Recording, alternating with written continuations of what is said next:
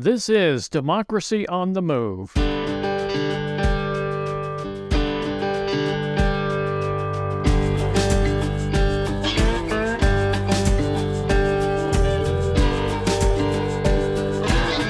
Democracy on the Move is a podcast tribute to the people and organizations who dare to reimagine our nation and drive it back to its original promise of democracy.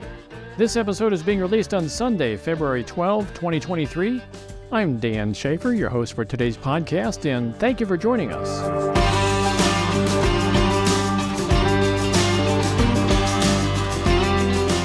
Today we'll talk with Tim Ely, the co-leader of the St. Louis chapter of an organization known as Citizens Climate Lobby. But first, those who pump millions of dollars into our political campaigns obviously expect something in return. The outright purchasing of political influence in this country has gotten out of hand, especially since the infamous 2010 Supreme Court ruling of Citizens United. But there is hope. We can fight back. Check out Move to Amend. Move to Amend is an organization dedicated to passing a constitutional amendment to end corporate rule and the corrupting influence of big money in elections. For more information, you can find Move to Amend online at movetoamend.org. So today we're talking with Tim Ely, a co-leader of the St. Louis chapter for the Citizens Climate Lobby. Citizens Climate Lobby, or CCL, is a nonprofit, nonpartisan, grassroots advocacy climate change organization focused on national policies to address climate change. They take a nonpartisan approach to educating folks on the topic of climate change. CCL focuses on educating people, but they educate people because they know it's the key to unlocking a broad, sustainable foundation for climate action across all geographic regions and political persuasions. They build upon shared values rather than partisan divides, and they empower their supporters to work toward the adoption of fair, effective, and sustainable climate change solutions. And hey, nothing happens without political will, so they train an army of support volunteers to build relationships with elected officials, as well as with the media and their local community. Now, where did this Citizens Climate Lobby come from? Well, there's this guy by the name of Marshall Saunders who started it back in 2007 when he realized that his passion of helping people out of poverty was being overshadowed by environmental issues. He noticed that people in poverty are often the first to feel the effects of climate change as their homes, often located in high-risk and polluted areas, become unlivable. The Citizens Climate Lobby has since grown to a membership of about 200,000 supporters and participants with over 560 chapters all around the world. Now, the approach is simple. Empower people to reclaim their democracy and engage their members of Congress to take action on climate change. As Marshall himself said, "We can't sit around waiting for the cavalry to ride in and save the day. We are the cavalry." Tim Ely is one of those volunteers. He is a co-leader of the St. Louis chapter of the Citizens Climate Lobby and is here now to talk with us about the organization, what it's doing, and where it's going. So, Tim, thank you for joining us on Democracy on the Move, and welcome to the program. Well, thank you, Dan, and thank you for having me, and glad to be here. Good. So let's talk about optimism, because that figures highly into the Citizens Climate Lobby organization. And in fact, it's cited as one of the core values of CCL. They say, quote, "We believe that people are good and that democracy works." Okay, so that's really optimistic because we've all seemed to be preoccupied with partisan politics these days. It sort of feels like we're all fighting over the deck chairs on the Titanic. I like the optimism, but in your experience, how does this work in practice? So that's a really good question. It's actually the case in this country that, this is not the first time we've been through some very partisan, hyper-partisan times. Mm-hmm. As a country, we've gone through political divisions, not just counting, of course, the Civil War, but there have been many other times too. And we've come through it. Mm-hmm. And if we have anything to hope for, we have to stir that sense of optimism in that we can do something. Okay. We cannot give in to fatalism. That goes for just about anything in life. Right. And doubly so for trying to make our democracy work. you know, I think, and this is a time in history where I think there's a lot of organizations and a lot of people that are saying, hey, you know, we can't give up right now, you know, because if we do, you know, that could be a bleak future. So, you know, we got to keep our eye on the prize and make this democracy work. And if you look on our main webpage, it said this, it's been the same phrase on there for years. It says our solution to climate change is democracy. And representative democracy, because everybody can participate, but why is that necessarily, I'm not saying that this is not the case, but why is it necessarily the case that democracy figures into climate change or the fight against climate change? So, as you've said, as we all know, we are in a very partisan period, but people can agree when you really get down to it. If you have honest discussions where you talk about values, people can agree on more things than they disagree on if they can get past all the, you know, the hyperbole. Right. And the thinking is that we want our leaders to know whether, whichever side of the aisle they sit on, that there are common things that we all agree on. I mean, there definitely are common things that, you know, no matter which side of the aisle you sit on, you know, they will agree. And climate change is definitely one of those things. It is impacting people's property, people's lives, the future for the next generation. And that shouldn't be a partisan thing. So that should be something that we need our leaders to understand that people care about, no matter where they fall politically on other issues.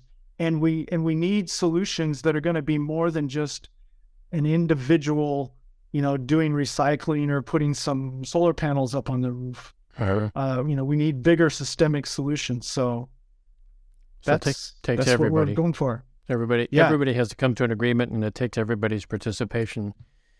Yeah, I get that. And the thing about CCL is they talk a lot about relationships. It's all about building relationships with those in power. And so I was wondering about the dynamics of that, because and getting back to this political divide, it seems that those in power these days, as soon as they're elected, they start working on their next election. And to them, climate change just becomes a political football that they can move back and forth across the field to score points with their constituent voters. How do you get these players off this proverbial football field and into an environment where they're motivated to solve the urgent problem of climate change? The way this appears to our volunteers, it's going to there's going to be sort of a common element no matter where you are in the country. And then there's going to be a little bit of a different answer if you're in, say, a red state where maybe the politicians are not as enthusiastic about addressing climate change versus a blue state where maybe they are a little more enthusiastic traditionally. But the idea is, you know, again, this is something that polling is indicating that more and more people are taking notice of this. So relationships are important because, you know, as you say, there's a lot of posturing going on, a lot of just, you know, trying to play to people's whatever their core base is to get to the next election. But this is not a law of physics that it has to be that way. And things can and do change. And so relationships are very important because the person who today may not be saying anything, you know, favorable about doing something about the climate, things can, and I honestly believe that they will shift to where that does become a priority. Yeah. And when that does become a priority, those relationships will come into play. So we have we schedule lobby meetings with our members of Congress, and typically it just ends up being their staff, but occasionally the member of Congress will join the meeting, and that includes the U.S. House of Representatives and also the senators. And so we get to know the people on their staff pretty well over the course of a number of meetings. So you know, we get to a point where we come into the meeting, it's not like we're trying to educate them from the ground up. Uh-huh. They already know, you know, we've set the materials multiple times, so they already know what we have to say, and then we can kind of talk about what's new, or, you know, a new spin on things. Right. And, you know, at some point when, you know, some legislation comes up, then those relationships and that expertise that we can, you know, we can give them some information that might be useful, then that will come into play. But, you know, in the moment, I fully admit sometimes it can seem a little bit frustrating. Yeah, I can see that too, because, you know, I'm thinking, I don't know why, but I see the picture of Sam Graves in front of me. He's, I believe, the U.S. representative for, I believe, the 6th District of Missouri, which covers the northern half of the state. And he's a farmer, or at least he tries to sell himself as a farmer. I mean, John Tester up in Montana, same way. And I would think these people would be the first ones to be hit by climate change. I can't imagine that farming is, you know, is immune to this stuff. But yet, when the U.S. government tries to come in and say, look, you know, we've got to worry about where the water's going in the Missouri River. You know, we got to worry about flooding, and we got to worry about all these different factors.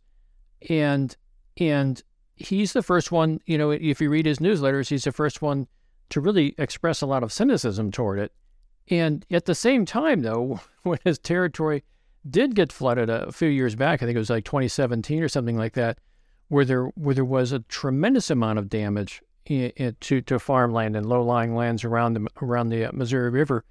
You know, he was his district that came to the federal government with their hands out, saying, you know, we need some relief here. We need to get some FEMA money in here. We need to get some people to rebuild their properties and so on.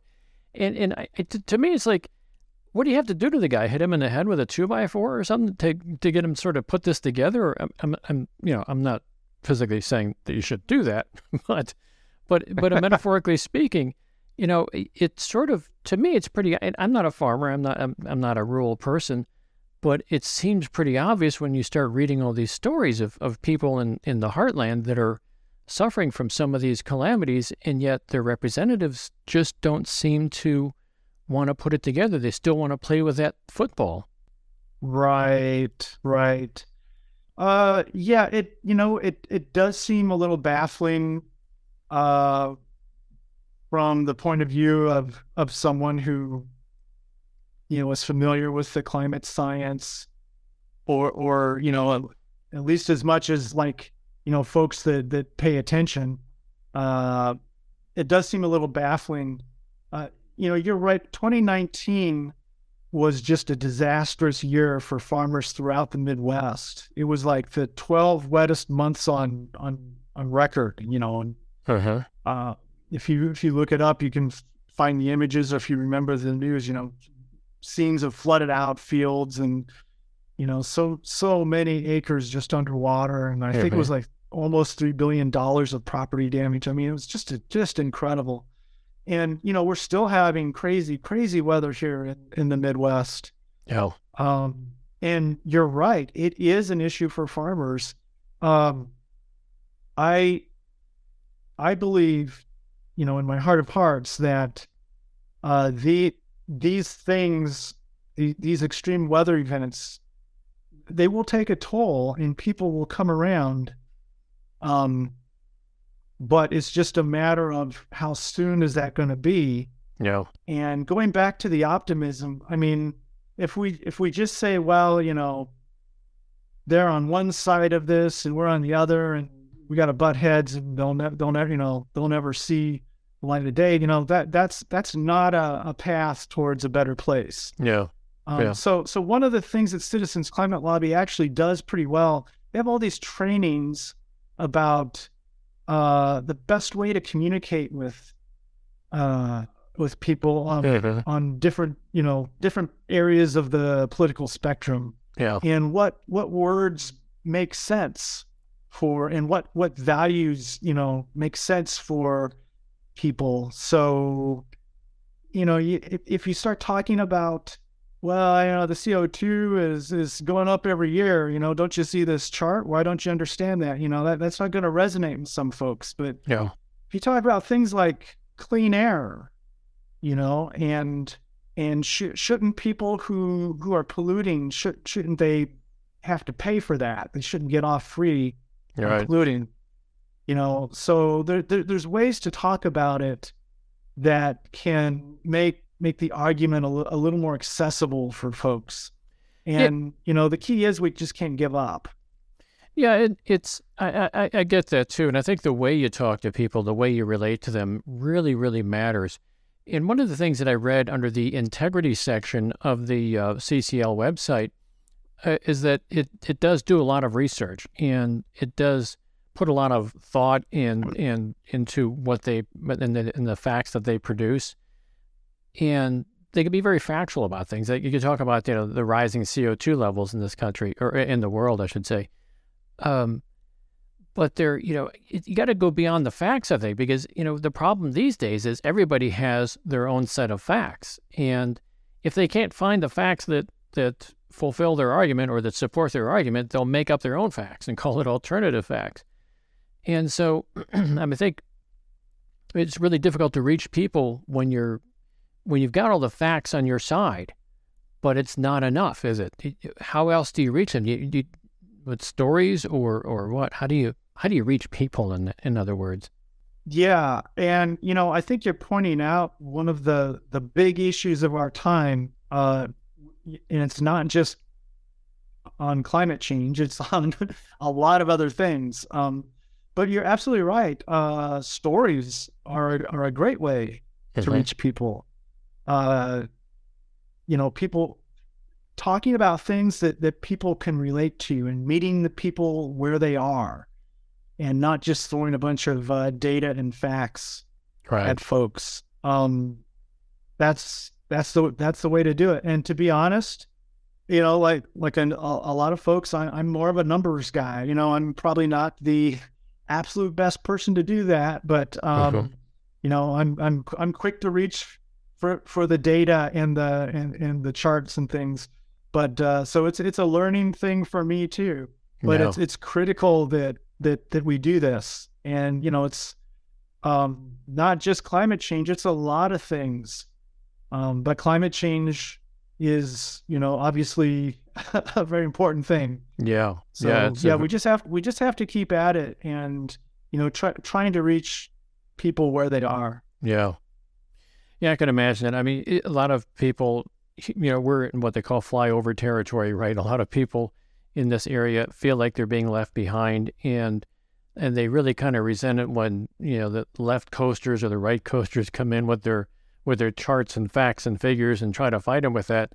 But really, that doesn't reach a lot of people. I got to admit, I'm an intellectual too, but that doesn't always reach me either. But what really reaches me is when you start personalizing it. And, there's always anecdotal stories you can tell, which in my mind, don't mean anything other than just the entertainment value it presents. But a whole lot of stories that have a common theme, they get told over and over again. Then people start sitting up and taking notice. They start seeing, boy, my neighbor's property was flooded. Why are we getting all these huge tornadoes coming through in January and February? I remember growing up, you never had a tornado in January. You never had to worry about that. But, here we are. It's we're getting all these horrible storms. And maybe, if enough of these storms come through and the stories start to compile up, and people say, well, forget about the charts and the facts and stuff. I'm beginning to see this change myself, and maybe it's time to start paying attention to it. Yeah, there's a Maya Angelou quote that I like to come back to, and it's that people will forget what you said and they'll forget what you did, but they will never forget how you made them feel. Uh-huh. Perfect. I like that. Good point. So let's get back to some technical stuff here, because there's this thing called the Green New Deal, which I believe was House Resolution 109 from back in 2019. It's gotten a lot of heat. And I always tell everybody, the Green New Deal, unlike a lot of other laws out there, or unlike a lot of other House resolutions out there, is not a real thick book. It's actually something you can read in about 10 minutes. It's an amazing read, amazingly short, and it's gotten a lot of controversy over it. But my problem with the Green New Deal is that it has a lot of component parts that are ostensibly related to climate change, but it's also festooned with a lot of what I would call Christmas tree ornaments. These are things that are not necessarily directly related to climate change, such as income inequality, organized labor, family farms, the protection of democracy, and so on. What is the CCL's relationship with the Green New Deal? Are they kind of like on the parallel track here, or what sort of relationship is there between the two? So that's a great question, Dan. CCL does not take an official position on the Green New Deal. At best, you could say the organization wishes it luck, Mm-hmm. Now, obviously, our individual members, there are some members that are probably all the way in on the Green New Deal. There's other folks who are not so much mm-hmm. In on the Green New Deal. But we kind of take an approach that, that's something else that's going on. We're totally compatible with it. Uh-huh. We're not incompatible, but that's not the thing. That's not the specific thing that we're trying to achieve. So up until just last year, we had one main focus, and that was carbon pricing. Uh-huh. Now, that's still a focus for us, but we have a few other things that we've changed up and added into our efforts since then. Mm-hmm. But just to say one little thing about this, the carbon fee dividend bill, which we've advanced, it is very detailed. It's not some kind of aspirational thing that says some nice things about some. Values that folks might, enjoy hearing about. Mm-hmm. It's a bill that says this is how this is going to work. And, it's a big, long, dry, lengthy bill to that's been put forward. So a lot of detail you can stick your teeth into if you ever want to. Could you give us the Reader's Digest version of how carbon pricing works, though? Sure. And then don't let me forget to get into kind of what our focus is of evolved into, but it still includes carbon pricing. But basically, it says we will put a fee on the fossil fuels at the closest point where they enter our economy. So it's whether it's being extracted from the ground or it's coming through a pipeline or offloaded off a ship. When it's coming into the U.S. economy, we'll put a fee on that. Mm-hmm. And that fee will go into a trust fund, and then all the revenues collected from this carbon pricing will be returned to the U.S., to legal U.S. residents in the form of a dividend. Okay. So it's what we call a revenue neutral approach. So it's not like a tax where you're just taking some money out and then maybe it gets spent on something, but you don't know, who knows what it gets spent on. It comes out, in a way it's coming out of the economy in the form of that fee, but then it gets reintroduced to the economy in its entirety in the form of a dividend. But why not, I guess... Economics was never my strong suit back in college. That's why I stuck with engineering. But from what I remember of economics, Wouldn't that be tend to be somewhat inflationary, though? Because the well, first of all, it would be. I think it'd be inflationary because you're actually now taking money out of one end of the pipeline and giving it directly to the people. And the higher the money, you know, the more money you put in circulation, the more that helps drive inflation. But the second thing too is the principle of the thing. Why not put that money into purchasing renewable energy facilities like solar panels or wind turbines or, you know, maybe hydroelectric or something like that doesn't necessarily pollute, but it does benefit everybody. It's just it's not like, you know, giving people, you know, right, cash as sure, opposed sure. to, yeah. Yeah. So so you've asked a couple of questions there. So let me answer your second question first, and okay. then don't let me escape until I answer your first question also. Okay. So why are we just giving it back to people instead of using it to build out massive renewable projects, things like that? Mm-hmm. There's a couple reasons. One is simply to say that it's revenue neutral, because there are a lot of people in the country who say, you know, we don't want new taxes. We don't want the government just taking money out. So this is a way that we can say, well, you know, it's coming out of this place, but it is going back to the people. Okay. And so probably a more important, and we call it a fee. It's not a tax, really. We're calling it a fee. Uh-huh. But more importantly, as you point out, if you put a fee onto energy prices, okay, onto fossil fuels, which will cause energy prices to go up, that will impact folks, right? Yeah. Well, who's that going to impact? The people who make the least amount of money are the most likely to see an impact, you know, because somebody did an estimate of how much this fee would cost in the first year. What would it do to, like, gasoline prices at mm-hmm. the pump? Right. And it would affect other things too, but let's just look at gasoline prices. It'd be somewhere like 10 to 15 cents per gallon, mm-hmm. right?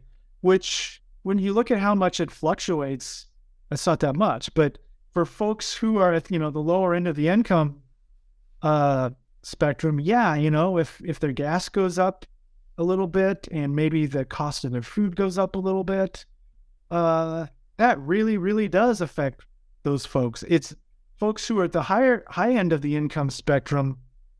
You know, they that's a, you know, just a rounding error in their monthly expenses, and right. they, you know, barely notice. Right.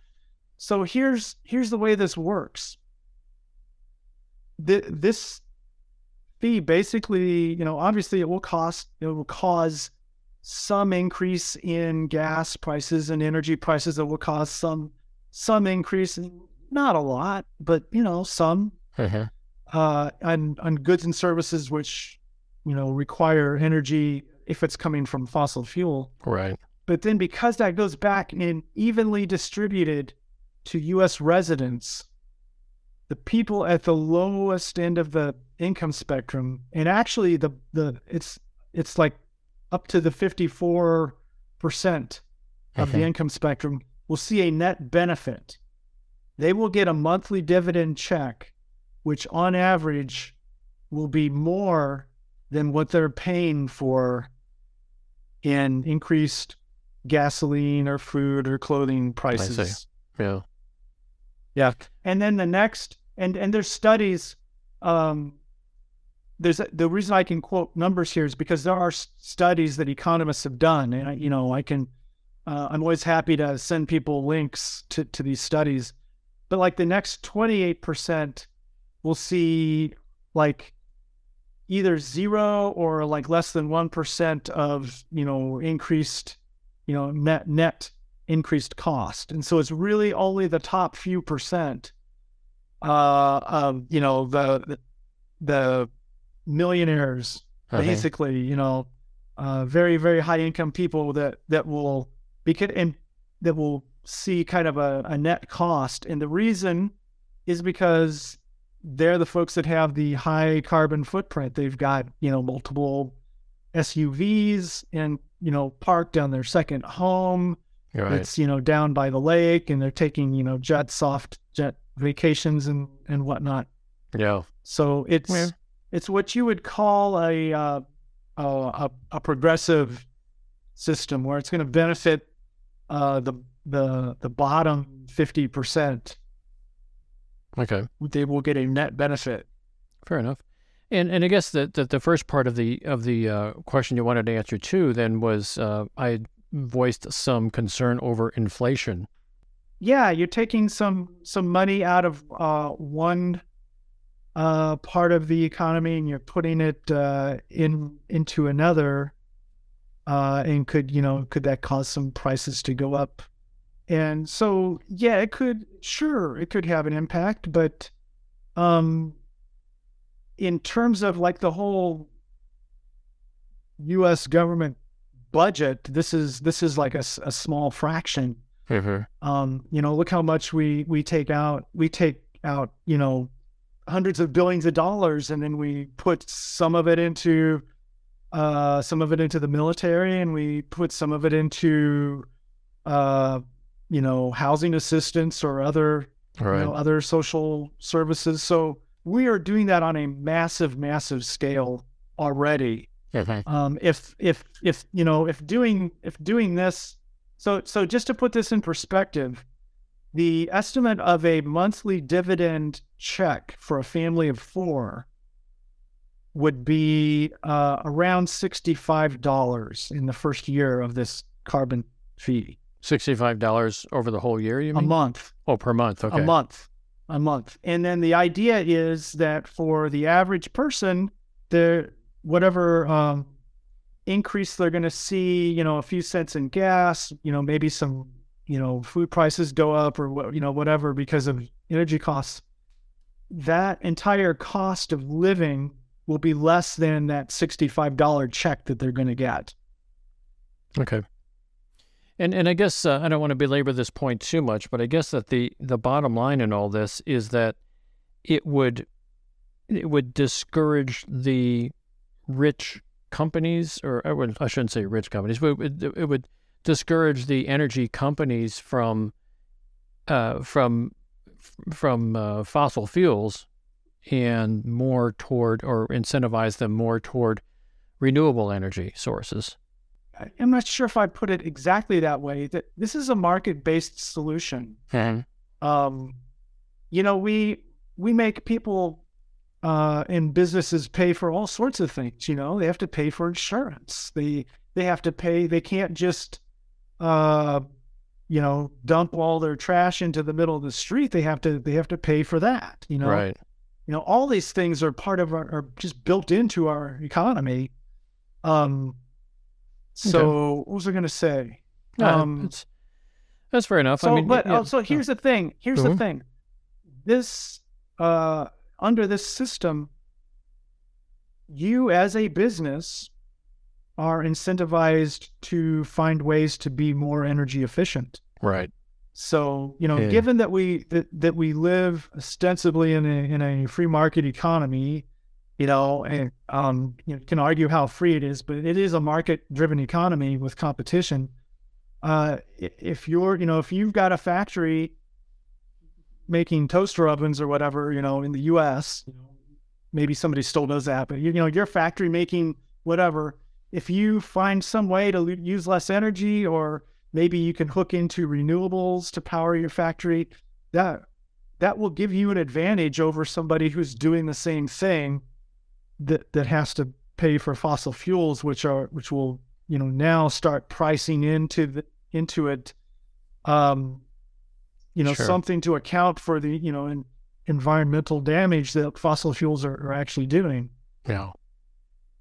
Well, so this will incentivize all sorts of innovation to drive us towards a fossil free, renewable type of economy. Okay. Yeah, it's a capitalist society, right? So if you make it profitable for a company to change its ways, it won't take long before they change their ways. The only thing that I would fear, and I really want to kind of move on to the next topic, but the only thing I would fear here is that the energy companies would respond by simply doing what they always do, and that is to raise their prices and keep their stockholders and their upper-level management happy, and it gets into a situation where you have to, you being the government, would have to go through and start regulating more closely what these fossil fuel companies can and cannot do with their money, and it dovetails into a really long discussion about antitrust laws and so on. I really don't want to go there too much. But I did have one urgent question. I wanted to go back a little bit. One of the things, the L in CCL is for lobby, and how do you lobby a politician without money? You know, because we talk a lot about on Democracy on the Move about how money influences politics, and with the 2010 Supreme Court Citizens United decision. It really opened up the floodgates to putting more money into politics, putting more money into campaigns that politicians run. And a lot of this is dark money. You don't know where it's coming from. You don't really know where it's going to, but you know a lot of it is there. And here comes CCL, Citizens Climate Lobby. And do you have money to offer to the politicians, or is it just kind of hanging around in the lobby and doing classic lobbying where you try to catch them during a meeting or something like that? Right. Yeah. That's a quite a big question you asked there, Dan. So absolutely, money in politics is an issue, and it's more so since Citizens United. And I mean, this is an issue for anyone who wants to make change. I guess my answer is, well, for one thing, no, we're not making big campaign donations that to influence politicians. That's not what we do. And the American system is. It's not perfect, and it does have a lot of money, influencing it, but it's not totally broken either. Mm-hmm. At the end of the day, our elections still work, and the votes are still coming from individual people. So in some ways, it is an uphill struggle to get folks informed and to, build this political will. Yeah. But it's something we have to do, and it's absolutely not impossible. There are a lot of members of the U.S. House who have endorsed our bill. Mm-hmm. In the past, right? We have a new Congress this year, so I think they have to reintroduce the bill and get all those. Start all over again. To re-endorse. Yeah. But it goes back to the optimism, and it's like, well, what else are you going to do? Right. Right. This is a system we have. It's not perfect, but it's not like totally 100%, broken either. So let's try to make it work. We've had, as I said before, we've had periods of division and dysfunction in the past. And we can't give up. You're right. Yeah, I'm thinking of all the reasons why you can't succeed, but that kind of attitude never wins, right? If you just focus on the negatives, and believe me, get me in a bar with a nice beer in front of me, and I'll come up with more reasons than you. I think, but no. If you just focus on that, that's that doesn't lead to a happy place. And at the end of the day, the way I think about it there's two things, you know, what, another one I like to use is a Joan Baez quote, you know, the antidote, action is the antidote for despair. Mm-hmm. So when you think about all these, negative things, and you're feeling down, you know, the only way you can kind of pull yourself out of that spiral is to do something positive. Yeah. Even if it doesn't immediately yield success, just doing the thing can, you know, help your own state of mind. And, you know, people doing the thing, you know, ultimately will pay dividends. It's just, you may not see those things right away. Yeah. No, I agree. It on a personal psychological level, it's really unhealthy to yell at your TV. It feels like a catharsis. You know, you're getting it out of your system. You're screaming and doing the primordial scream, whatever they call it.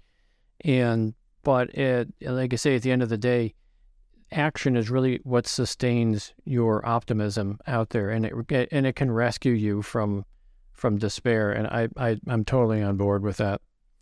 Totally on board. So we're kind of wrapping this thing up pretty soon here, but I want to ask you about your personal experience with Citizens Climate Lobby. What does average day look like to you? I mean, I know you work full time, et cetera, and you have other things going on, but I mean, insofar as Citizens Climate Lobby, what does a typical day look like for you, and what would it look like for someone who were to volunteer for it? There are a number of things that we do to try to build political will. And it's really kind of up to the volunteer what they feel good about doing or where their strengths are. One of the things that we do is, I think I mentioned it a little earlier, we schedule lobby meetings with our members of Congress. So folks are welcome to participate on these lobby teams. It's usually like 3 or 4 folks will join this meeting, and everybody kind of has a role, and you know, folks will kind of have things that they're responsible for saying. So that's something folks can do. Uh-huh. We do things like encourage people to write letters to the editor. I think we may have some trainings on that. I know there's been some like letter writing parties that the organization has done. Just last year, prior to the election, we did a postcard campaign, get out the vote. You know, mm-hmm. Now, obviously we're nonpartisan, so, you know, we just said, you know, please, you know, go vote, keep the earth in mind, you know, as you're voting, and please remember to vote. And so our chapter sent out 1,000 postcards, and I know we could have sent out a lot more if we would have acted a little bit earlier. Uh-huh. We partner with a group called Environmental Voter Project. Uh-huh. So not to distract from our group, but that's another group that's, you know, worth looking into, and they're also big, you know, nonpartisan, get out the vote. Uh-huh. So we do these things. We table at certain events like Earth Day. We're actually going to be talking about what we're going to plan for that experience this year. Okay. So it's all about just getting things to where we've built up a political will, where our representatives, they've seen letters coming in from constituents. They've got, you know, maybe businesses have endorsed it. You know, everything they're hearing is do something about the environment. Okay. Fair enough. Yeah. And, you know, I think that appealing directly to lobby the people in Washington, D.C. is an approach, but they may listen to you a little bit more if you've done those letters to the editor and you've built up a groundswell out there. It really is a big marketing operation, right? You're building up a groundswell of people out there, of real voters who have these real concerns, raising concerns to the voters, and then you can go back to the politician and say, no, I don't have any money for you, but I got a lot of people that are really interested in this, and these people vote. So You don't. Right. Yeah. At the end of the day, it's really the votes that, money just buys ads, which can influence votes, but it's really the votes. Yeah. One thing I just want to slip this in here before, sure. I know we're running out of time. I talked a lot about carbon pricing. Just in this past few months, we've diversified our focus areas. So carbon pricing is still one of those, but one of the things that we're encouraging our members to do now is also build relationships more locally with other municipal governments or other organizations to help them in their efforts in other areas. And those other areas include building electrification and efficiency, healthy forests, and clean permitting reform. So those are other things that we're now getting into. So if carbon pricing doesn't sound like it's, super sexy to somebody, we've got these other areas also that we are starting to do advocacy also. Oh, good. Yeah, I'm glad you brought that up. I actually had that written down in front of me. I was supposed to ask you about what the focus has evolved into after the carbon pricing. Good. And final question here is what I call the call to action section. Where can people go to find out more about Citizens Climate Lobby and what they can do to participate? Okay, so this is super easy. All you do is go to citizensclimatelobby.org. Just one big long word, citizensclimatelobby.org. And there's a button to join. And when you join, it will ask you a couple of things and basically where you live, what your zip code is. And then based on that, it will assign you to the correct chapter. Okay. And everything is made really easy. And once you get in to our organization, they make so many things easy. We have automated things that remind you to call your member of Congress. We've got trainings online. Very, very accessible. Okay. Lots of different things to do, I imagine, because some people probably don't feel comfortable, talking to politicians or maybe knocking on doors, whatever they have to do. But everybody has something to bring to the table that can be utilized, I would imagine. Oh yeah, 100%. If whatever your skill is or whatever the thing that you feel comfortable in doing, there's a way to help, and we've got all those ways available. Wonderful. Good. We've been talking with Tim Ely, co-leader of the St. Louis chapter of one of the 560 chapters of the Citizens Climate Lobby. Tim, thank you for joining us on Democracy on the Move today. Thank you, Dan. You've been listening to Democracy on the Move, a tribute to all those people and organizations who dare to reimagine our nation and drive it back to its original promise of democracy. Please tune in each week where we will feature guests and topics that help keep you in touch with our march toward a more perfect union. If you have any questions or suggestions, or if you'd like to sponsor future episodes, we'd love to hear from you. Just send us an email at info@democracyonthemove.org or contact us on our webpage at democracyonthemove.org/contact. Democracy on the Move is all one word. Theme music, Murky Waters, performed by El Rey Music, used under license from Shutterstock. I'm Dan Schaefer, your host for today's podcast, and I'd like to thank you for tuning in. It's been my pleasure to be with you today. Please have a safe week ahead. We hope you'll tune in again next week.